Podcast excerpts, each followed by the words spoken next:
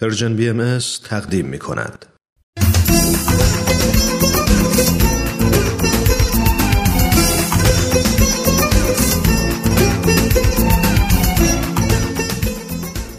دوازده به اضافه یک تصمیم جدید برای سال جدید قسمت اول فروردین 97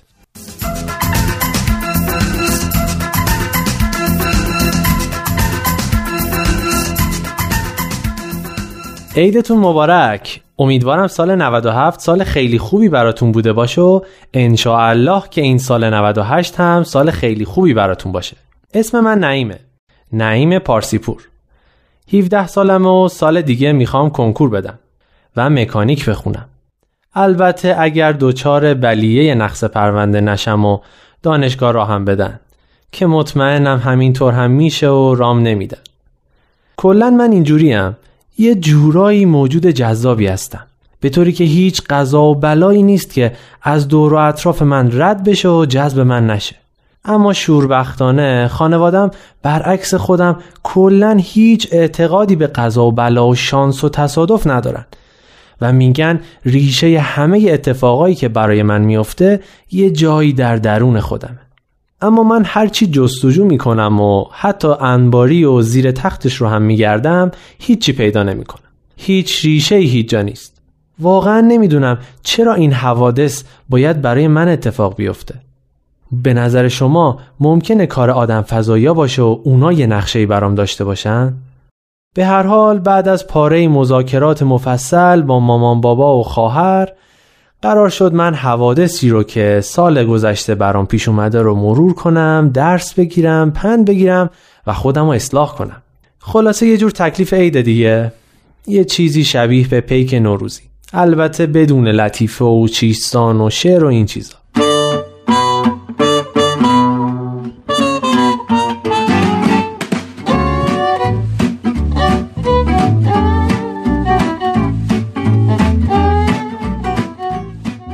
خب چاره نیست. بریم سر اولین ماه. فروردین 97 خب هفسین که چپه شد هیچی. قضیه روبان نازنین رو هم که حالا ولش کنیم زیاد مهم نیست. آها اون روزی که داشتم از دبیرستان برمیگشتم. آره دوستان یک روز حدودای ساعت دو سه بعد از ظهر بود که داشتم از دبیرستان برمیگشتم. چه هوای خوبی هم بود. داشتم از زندگی لذت می بردم که صدای داد و فریاد یه بابایی توجه همو جلب کرد مگه بهت نگفتم دیگه اینجا نیا ها؟ چند مرتبه بهت بگم تو حرف حساب حالی نمیشه نه؟ اما همینطوری نبود که با هر سوالی یه چکی یه مشتی هم همراه بود اونم به یه بچه ده دوازده ساله که هر چند روداری می‌کرد و خودش رو نواخته بود اما پیدا بود که به هیچ وجه از پس مردی که دو برابر هیکل خودش رو داشت بر نمی اومد. من اصلا نفهمیدم چطور از وسط ماجرا سر در آوردم و دست مرده رو محکم گرفتم. چی کار می‌کنی آقا؟ زورت به این بچه رسیده؟ به طرف من برگشت و با تعجب منو ورانداز کرد. تو دیگه چی میگی جوجه خروس؟ بعدش هم نمی‌دونم دقیقا چی کار کرد اما چند دقیقه بعد دراز به دراز روی زمین کنار جوب افتاده بودم. و شکوفه های درخت ناروند بود که روی سرم میریخت. فکر کنم چند لحظه دور از جونتون دور از جونتون فوت شده بودم. وقتی چشمم رو باز کردم هیچ خبری از اون مرد قلدر و اون بچه نبود. صورتم خیس بود. آب از کجا روم ریخته بود؟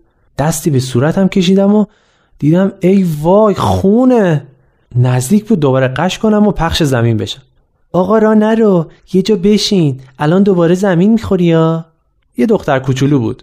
نه خیلی کوچولو فکر می‌کنم 13 14 15 سالی داشت. روپوش مدرسه تنش بود. این دیگه از کجا پیدا شده بود؟ اون مرد و بچه کجا رفته بودن؟ من چرا داشتم تلو تلو میخوردم؟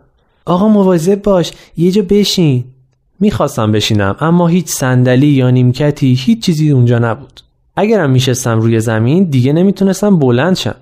دختر از اون طرف خیابون خودش رو رسونده بود به من. دستتو بذار رو شونه من. خونتون کجاست؟ آخ آخ دو تا فرعی بالاتره. کوچه شهید شهاب الدین سهروردی. شهید چی چی؟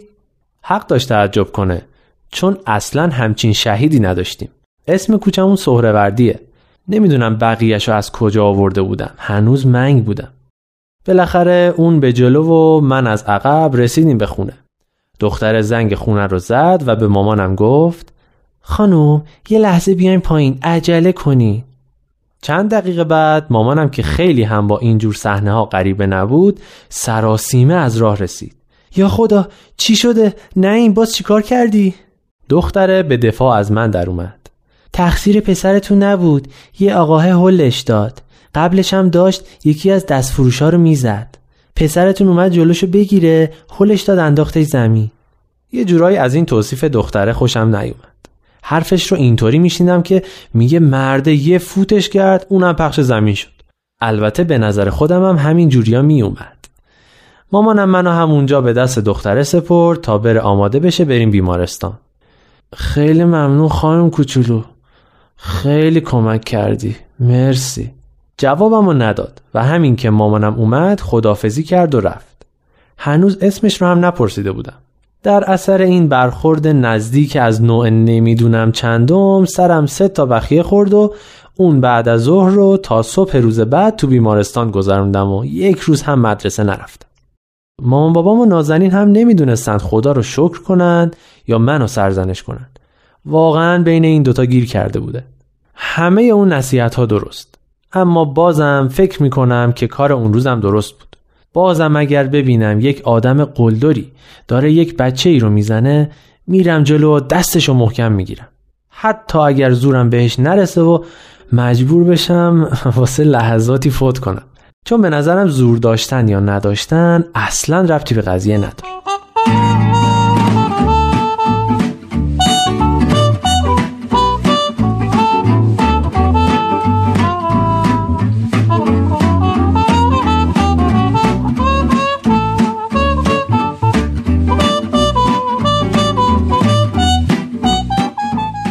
چند روز بعد داشتم از دبیرستان برمیگشتم که یک کسی یه چیزی رو تو جیبم فرو کرد و دوید و رفت اون طرف خیابون و به سرعت غیب شد.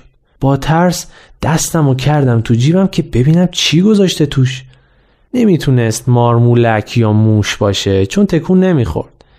یه چیز نرم و پارچه ای بود دوروورم رو نگاه کردم. کلا ساعت دو سه بعد از ظهر هیچکی تو خیابون ما نیست. با احتیاط درش آوردم. یه جفت جوراب نو بود. تازه پسر رو شناختم. آره خودش بود. همون دستفروشی بود که چند روز پیش داشت کتک می‌خورد. اون جورابه رو هنوز نپوشیدم. دوست ندارم کهنه یا سوراخ بشه و مجبور بشم بندازمش دور. اون دختره رو هم بعدش زیاد دیدم. یکی دو تا فرعی بالاتر از ما نشستن. دفعه اول توی لبنیاتی بود. ماست خریده بود و داشت می‌رفت. سلام. سلام. تشکر که باید می‌کردم اما یه خورده چاشنی دراماتیکم بهش زدم. ببخشید اون روز نشد درست ازتون تشکر کنم. یه جورایی شما جون منو نجات دادین. قابلی نداشت. نمی‌دونستم چی بگم. چیو می‌گفت؟ جون منو می‌گفت؟ در زن تو خودت چند سالته که به من میگی کوچولو؟ من 16 سالمه. حالا فهمیدم چرا اون روز اخم کرد و زود خدافزی کرد و رفت. نازنین هم یه مدت همین کارو می‌کرد. با یه آکروباسی عجیب و غریبی ثابت می‌کرد که با اینکه اون موقع 17 سالش بود 19 سالشه. یادم نیست دقیقا چی کار می‌کرد اما هممون قانع می‌شدیم. برعکس داییم تو جشن تولد داییم که تازه با زنداییم که ده سال ازش کوچیکتر نامزد کرده بود وقتی فهمیدم 53 سالشه کلی ذوق کردم و گفتم دایی فقط 53 سالته؟ فکر می‌کردم 60 70 سالی رو داشته باشی. دایم فقط در پاسخ یک لبخند دردناک تحویلم داد. خب حالا چیکار کنم؟ الان باید از این ماجرا چه درسی بگیرم؟ برای سال جدید باید چه قولی به خودم بدم؟ توی این ورقی که مامان بهم داده چی بنویسم؟ خب فهمیدم. درس فروردین.